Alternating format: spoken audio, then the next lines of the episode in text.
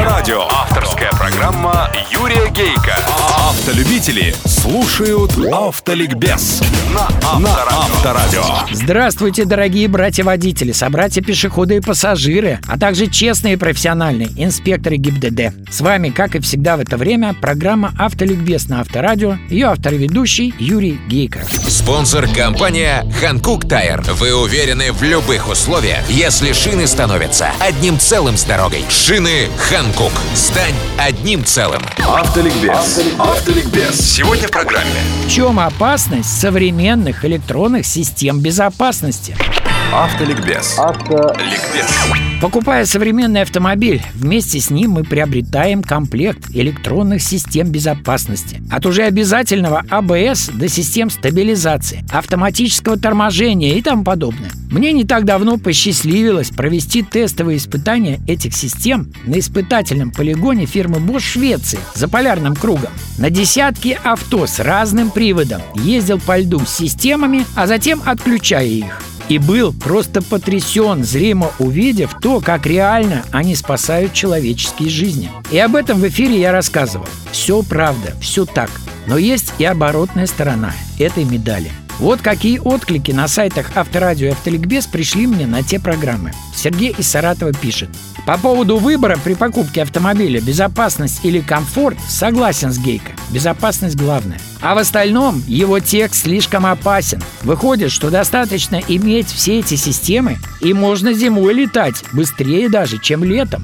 Надо бы как-то делать акцент и на том, что электронные системы помогают средней опытности водителю в критических ситуациях легкой и средней степени тяжести. Но закона физики они не отменяют. А ведь Сергей прав. Иногда я забываю делать поправки на современность. Выросли поколения, которые не знают, что такое наварная резина, зачем надо аккумулятор на ночь вынимать из-под капота, ставить батареи и тому подобное. Сейчас покупают автомобили со всеми этими системами безопасности, порой не зная даже, что это такое, как и когда действует, и ездят. Ездят, воспринимая свое руление как опыт, а поведение автомобиля как норму. И не подозревая, что едут не сами, а с огромными бонусами электроники. Такое незнание может привести к ДТП или даже к трагедии. Вот что пишет Иван Петрович из электростали.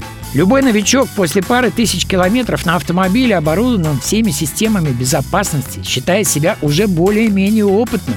А по сути он чайник. Пример. Моя знакомая ездила на иномарке, где было все. Но однажды она ее сдала в ремонт, села на девятку мужа и поехала за ребенком зимой. На первом же вираже, который она проезжала сотню раз и зимой, и летом, машину занесло на снегу и вынесло на встречку под полуприцеп МАЗа. Женщины не стало. А ведь только утром она легко проезжала это место, но на иномарке. Честно говорю, я впервые задумался об этом. Да, эффективность электроники, обеспечивающей безопасность, огромна. Но ее не ощущают и не ценят те, кто изначально ездит с ними. С нуля. Они воспринимают свою езду как должное, как свой профессионализм. И это бывает опасно. Иногда очень.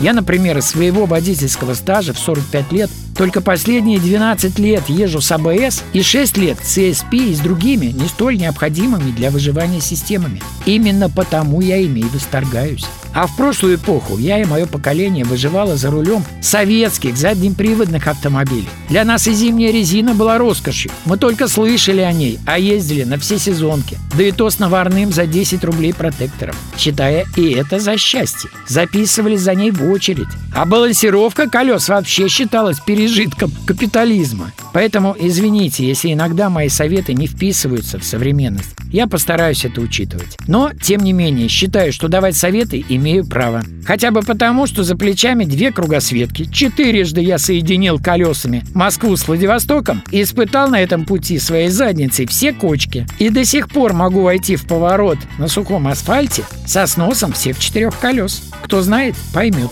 Конечно, самые опытные и безаварийные водители – те, кто поездил на голых от электроники автомобилях, а потом уже пересел на современные. Но это не значит, что для того, чтобы оценить то, что имеешь, надо поездить на раритетах. Глупо, да и невозможно. А вот тем, кто имеет пытливый ум, кто хочет ездить зряче, совет.